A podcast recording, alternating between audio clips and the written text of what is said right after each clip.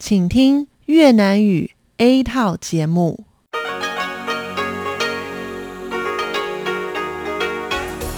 Đây là Đài Phát thanh Quốc tế Đài Loan RTI.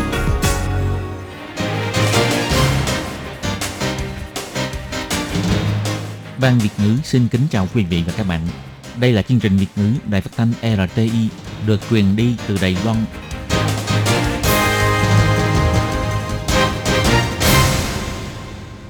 Tường Vi xin chào quý vị và các bạn. Chào mừng các bạn đến với chương trình phát thanh Việt ngữ Đài RTI. Các bạn thân mến, hôm nay là thứ Tư, ngày 13 tháng 4 năm 2022, tức là 13 tháng 3 âm lịch năm nhâm dần. Chương trình Việt ngữ của Đài RTI hôm nay sẽ được mở đầu bằng bản tin thời sự Đài Loan. Tiếp theo là các chuyên mục Tiếng Hoa cho mỗi ngày, 1001 câu chuyện của nàng, Trước tiên xin mời các bạn cùng theo dõi nội dung tóm lược của bản tin thời sự Đài Loan. Đối mặt với vấn đề xâm lược, Ngoại trưởng Ngô Chiêu Nhiếp phát biểu chung tay với các nước cùng lý tưởng chống lại sự xâm lược.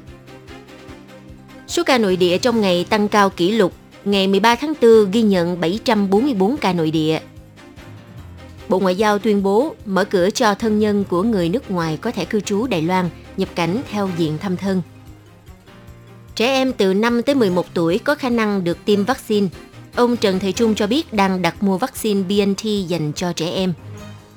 Doanh số bán thiết bị bán dẫn vượt 100 tỷ USD vào năm ngoái, tỷ lệ tăng trưởng 44%.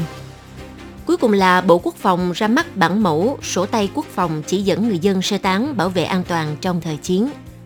Sau đây xin mời các bạn cùng theo dõi nội dung chi tiết.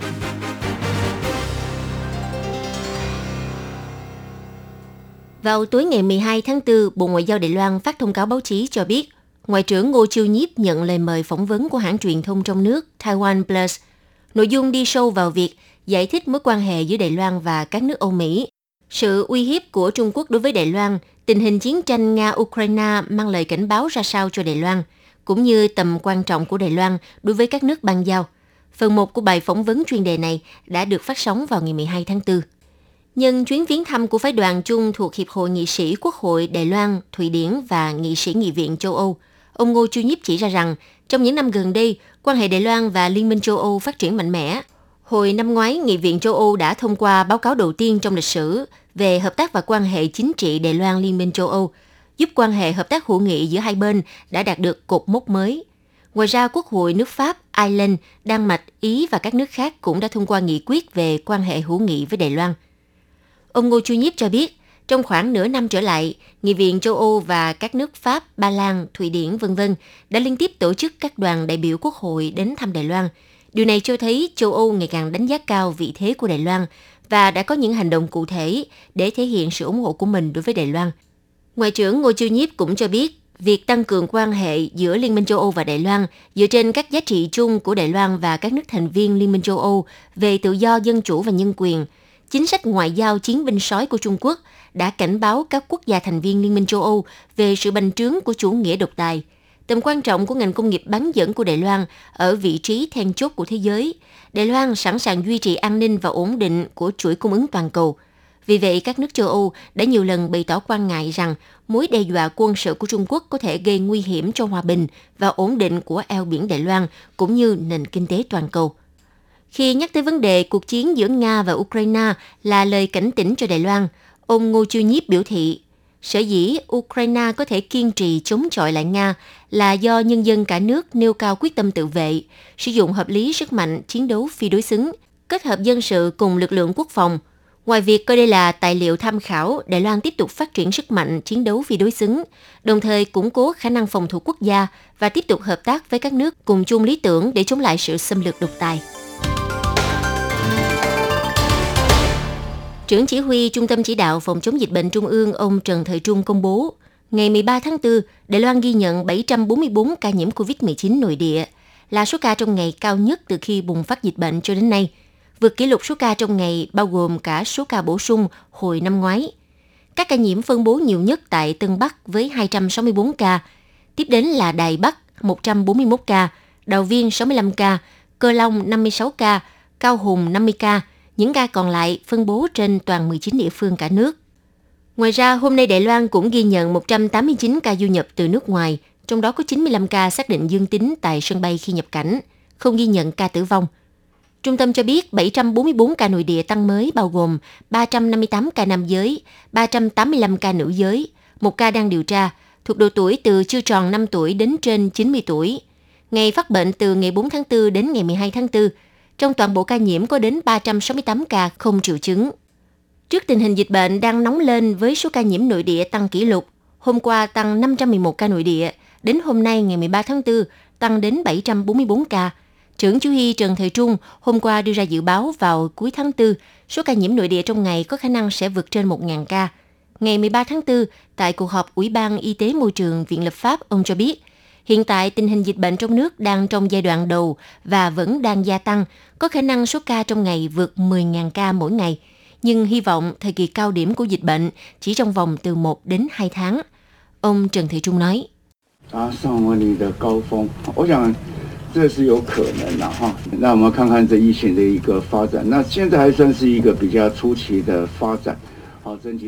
Dịch bệnh chạm đến đỉnh điểm, điều này tôi nghĩ có khả năng xảy ra. Chúng tôi đánh giá sự phát triển của dịch bệnh hiện tại vẫn được xem là trong giai đoạn đầu, nhưng nhanh hay chậm vẫn phải xem xét kỹ. Tuy nhiên, các ca nhiễm hiện nay đều có chỉ số RT khoảng 2.0, cho nên tốc độ lây lan sẽ rất nhanh.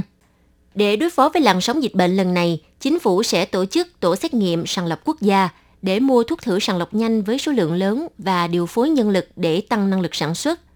Về phần giá cả, trong tương lai sẽ hạ giảm ít nhất 200 đài tệ mỗi bộ. Ông cũng cho biết, trong lúc chất vấn, Thủ tướng Tô Trinh Sương đã khẳng định rằng số lượng thuốc thử sàng lọc nhanh hiện vẫn còn đầy đủ và giá cả ổn định. Trung tâm chỉ đạo trong thời gian ngắn nhất chắc chắn sẽ thúc đẩy giúp cho giá thuốc thử sàng lọc nhanh hạ xuống dưới 200 đài tệ cho mỗi bộ.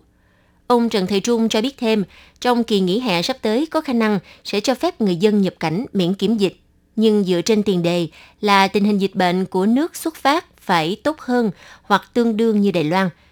Nhưng hiện tại vẫn chưa thích hợp để thực hiện việc rút ngắn thời hạn cách ly khi nhập cảnh. Vẫn cần phải xem xét tính cân bằng của dịch bệnh. Nếu song phương có tình hình dịch bệnh như nhau hoặc nhẹ hơn, thì chắc chắn sẽ suy nghĩ đến vấn đề nới lỏng kiểm dịch.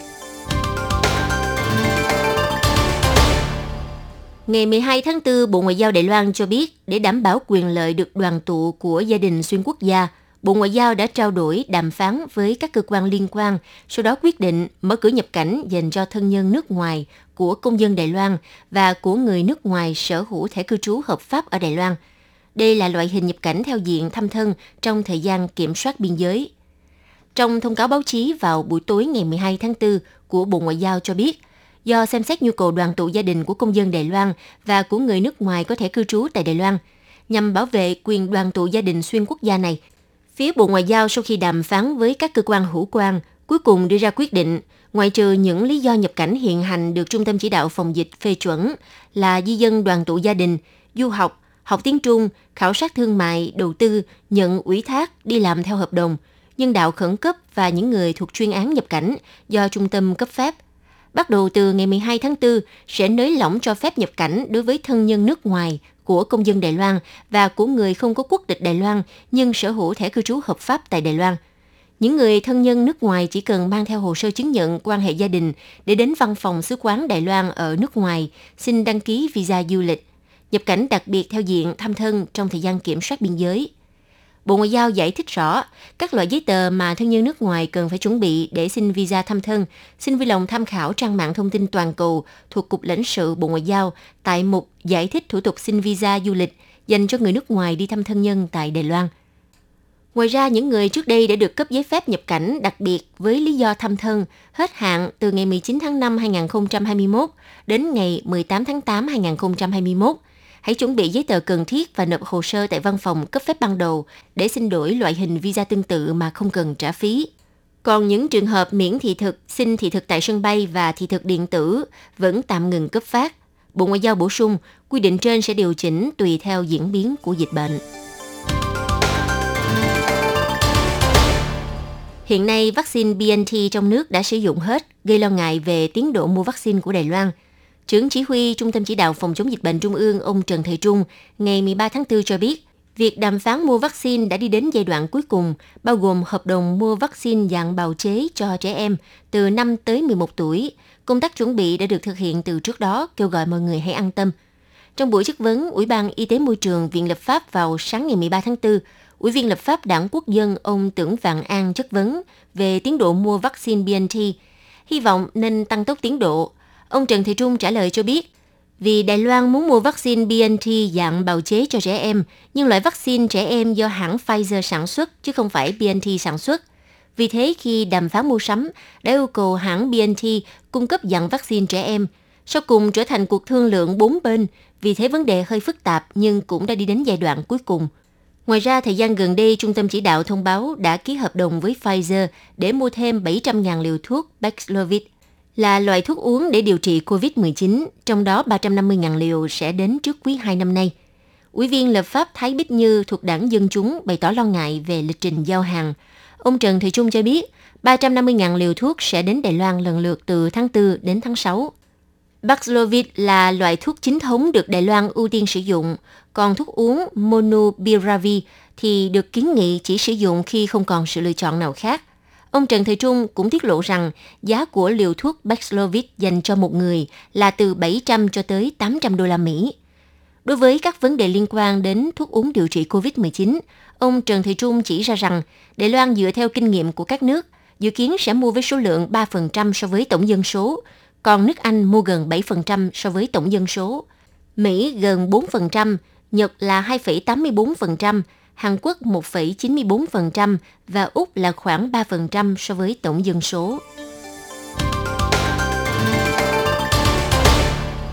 Theo Hiệp hội ngành công nghiệp chất bán dẫn quốc tế cho biết, doanh số bán thiết bị sản xuất chất bán dẫn toàn cầu đã vượt 100 tỷ USD vào năm 2021, cụ thể đạt 102,6 tỷ USD doanh số. Đây là mức cao kỷ lục với tỷ lệ tăng trưởng là 44%, Điều này cho thấy ngành công nghiệp bán dẫn toàn cầu đang tích cực đẩy mạnh năng lực sản xuất nhằm đáp ứng cho nhu cầu thị trường ở mức cao như hiện nay. Hiệp hội ngành công nghiệp bán dẫn quốc tế chỉ ra rằng động lực mở rộng năng lực sản xuất của ngành công nghiệp bán dẫn không chỉ để đáp ứng cho sự mất cân bằng cung và cầu hiện nay, mà ngành công nghiệp bán dẫn còn liên tục tăng tốc phát triển để đảm bảo cho sự phát triển của hàng loạt các ứng dụng công nghệ cao mới nổi. Theo thống kê, doanh số bán thiết bị sản xuất chất bán dẫn ở Trung Quốc đạt 29,6 tỷ USD, đứng đầu thế giới liên tiếp hai lần, với mức tăng trưởng hàng năm là 58%. Hàn Quốc là nước đứng thứ hai với doanh số 25 tỷ USD, với mức tăng hàng năm là 55%. Còn doanh số của Đài Loan là 24,9 tỷ USD, xếp thứ ba trên toàn thế giới với mức tăng trưởng hàng năm là 45%. Hiệp hội biểu thị doanh số bán thiết bị sản xuất chip bán dẫn trên nền wafer năm 2021 đạt mức tăng trưởng 44%, Doanh số bán thiết bị đóng gói tăng mạnh với 87%, còn doanh số bán thiết bị kiểm tra cũng tăng khoảng 30%. Khi tiếng còi báo động phát ra thì mọi người sẽ xử lý ra sao? Khu vực eo biển Đài Loan có dấu hiệu gia tăng căng thẳng. Trung Quốc liên tục có các động thái đe dọa Đài Loan. Vậy nếu chiến tranh xảy ra thì người dân phải ứng phó như thế nào? để người dân có được các kiến thức liên quan đến công tác sơ tán, chạy nạn, bảo vệ an toàn tính mạng, liên lạc thông tin thời chiến, vân vân. Bộ Quốc phòng Đài Loan đã cho ra mắt bản mẫu sổ tay quốc phòng dành cho người dân với nội dung mô phỏng các tình huống trong thời chiến như hướng dẫn cách trú ẩn khi bị không kích hoặc kiến thức sinh tồn cơ bản. Nội dung được thiết kế đặc biệt với các câu hỏi và câu trả lời có liên quan đến những vấn đề sinh hoạt trong thời chiến để người dân biết cách đối phó khi khủng hoảng chiến tranh xảy ra – Sổ tay hướng dẫn này cũng cung cấp thông tin các địa điểm lánh nạn, các trường hợp khẩn cấp về y tế và nhiều thông tin bổ ích khác. Nội dung sổ tay quốc phòng đã được đăng tải lên mạng, mở cửa cho người dân tải xuống tham khảo.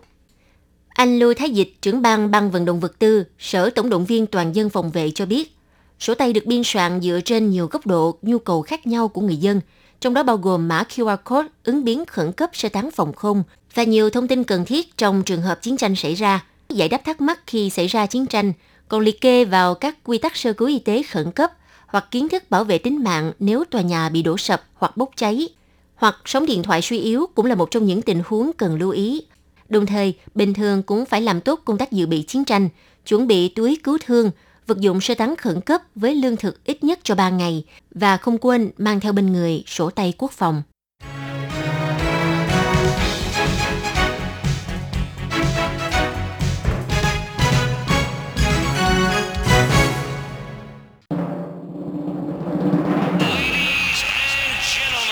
Quý vị đang đón nghe chương trình Việt ngữ Đài RTI truyền thanh từ Đài Loan.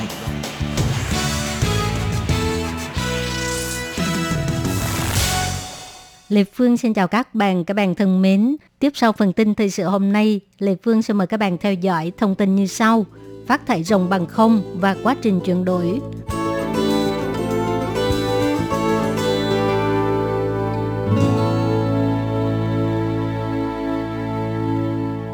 Ủy ban Phát triển Quốc gia sẽ công bố lộ trình phát thải rồng bằng không vào năm 2050 của Đài Loan. Có rất nhiều nghi ngờ từ mọi tầng lớp xã hội về cách Đài Loan sẽ đạt được mục tiêu cuối cùng phát thải rồng bằng không và các nhóm lợi ích khác nhau có quan điểm khác nhau. Gần đây, Tổng thống Thái Anh Văn cho biết thực sự rất khó đạt được mục tiêu phát thải rồng bằng không vào năm 2050. Hợp tác ba bên bao gồm khu vực công, ngành công nghiệp và giới học thuật là mấu chốt thành công của Đài Loan. Đài Loan cần tập trung vào năng lượng, công nghiệp, đời sống và xã hội để tiếp tục tiến về phía trước trên bốn con đường chuyển đổi chính này. Không thể phủ nhận giữa các ngành công nghiệp, các nhóm lợi ích, giới học giả và các cơ quan chính phủ có sự bất đồng ý kiến lớn về việc liệu Đài Loan có thể đạt được mục tiêu phát thải ròng bằng không vào năm 2050 hay không. Chỉ nói về việc đánh thuế carbon và mức định giá carbon hợp lý mà ngành công nghiệp đã tranh cãi không ngừng, chứ chưa nói đến viễn cảnh phát thải ròng bằng không 30 năm. Ngay cả người đứng đầu các bộ ngành của cơ quan chính phủ cũng hoài nghi. Các bộ ngành khác nhau có quan điểm riêng của họ. Lộ trình phát thải ròng bằng không vào năm 2050 còn có thể phát huy tác dụng gì? Trong những năm gần đây, Đài Loan đã không thể giảm lượng khí thải carbon và các chỉ số hiệu quả về biến đổi khí hậu của Đài Loan xếp cuối bảng xếp hạng quốc tế. Tổng lượng khí thải carbon của Đài Loan khoảng 260 triệu tấn, chiếm chưa đến 1% tổng lượng khí thải của thế giới – nhưng xét về lượng khí thải carbon bình quân đầu người thì lượng khí thải carbon trung bình trên một người là khoảng 11 tấn, đứng thứ 19 trên thế giới, cao hơn Nhật Bản, Singapore, ở châu Á, Hà Lan, Đức, Anh, Thụy Sĩ, Thụy Điển và các nước khác ở châu Âu. Lượng khí thải carbon bình quân đầu người của Đài Loan vẫn ở mức cao. Điều này cho thấy Đài Loan quá thụt lùi so với thế giới trong quá trình chuyển đổi năng lượng Viễn cảnh phát thải rồng bằng không kéo dài 30 năm và các dự án quản lý khí hậu có thể bao gồm các đảng phái chính trị khác nhau. Tổng thống Thái Anh Văn đã tuyên bố với thế giới rằng Đài Loan quyết tâm đạt được mục tiêu phát thải rồng bằng không vào năm 2050. Quan trọng hơn, đó là đề ra một con đường và cách làm cụ thể và thời gian biểu, đồng thời cũng phải có một cơ chế giám sát độc lập để đảm bảo rằng trong tương lai, chính sách phát thải rồng bằng không này có thể tiếp tục khi các đảng phái khác lên nắm quyền. Để đối phó với biến đổi khí hậu, Tiết Kiều Nhân, giáo sư học viện thương mại của Trường Đại học Quốc gia Đài Loan và là chuyên gia về thay đổi hệ thống đã du nhập bộ mô phỏng biến đổi khí hậu do trường quản lý Miss Loan nghiên cứu và phát triển. Đây là trình giả lập máy tính do các bên liên quan cùng tham gia. Có thể mời các quan chức, doanh nghiệp, học giả, tổ chức vì lợi nhuận, công chúng vân vân tham gia. Cũng có thể được sử dụng để xây dựng chiến lược không chuyển đổi trong doanh nghiệp hoặc các ủy viên lập pháp từ các đảng khác nhau trong việc lập pháp, trải nghiệm tính hiệu quả của các chính sách hoặc để sinh viên từ trò chơi tìm hiểu tác động của chính sách khác nhau đối với biến đổi khí hậu. Cơ chế này được Quốc hội Mỹ áp dụng và hiện tại đã được mở rộng ra hơn 90 quốc gia và khu vực. Bộ mô phỏng biến đổi khí hậu cung cấp 18 giải pháp để giảm thiểu và điều chỉnh biến đổi khí hậu, bao gồm cung cấp năng lượng, kiến trúc và công nghiệp, tăng trưởng, đất và phát thải carbon công nghiệp, loại bỏ carbon vân vân. Những thay đổi trong mỗi hạng mục biến đổi có thể cho thấy sự tăng hoặc giảm nhiệt độ. Thông qua trình giả lập máy tính này, người tham gia có thể hiểu rằng để đạt được mục tiêu phát thải rồng bằng không, không thể chỉ dựa vào một chính sách mà phải thực hiện nhiều phương pháp tiếp cận. Nếu tổ hợp chính sách tối ưu được đưa ra, mức tăng nhiệt độ phải được kiểm soát trong phạm vi 1,5 độ C là có thể làm được. Đối với dự án lộ trình phát thải rồng bằng không vào năm 2050, Điều quan trọng nhất là xây dựng sự đồng thuận của tất cả các bên liên quan. Các nhà hoạch định chính sách nên cởi mở và du nhập các cơ chế tốt, đảm bảo sự tham gia của người dân và thúc đẩy đối thoại và trao đổi từ mọi tầng lớp xã hội.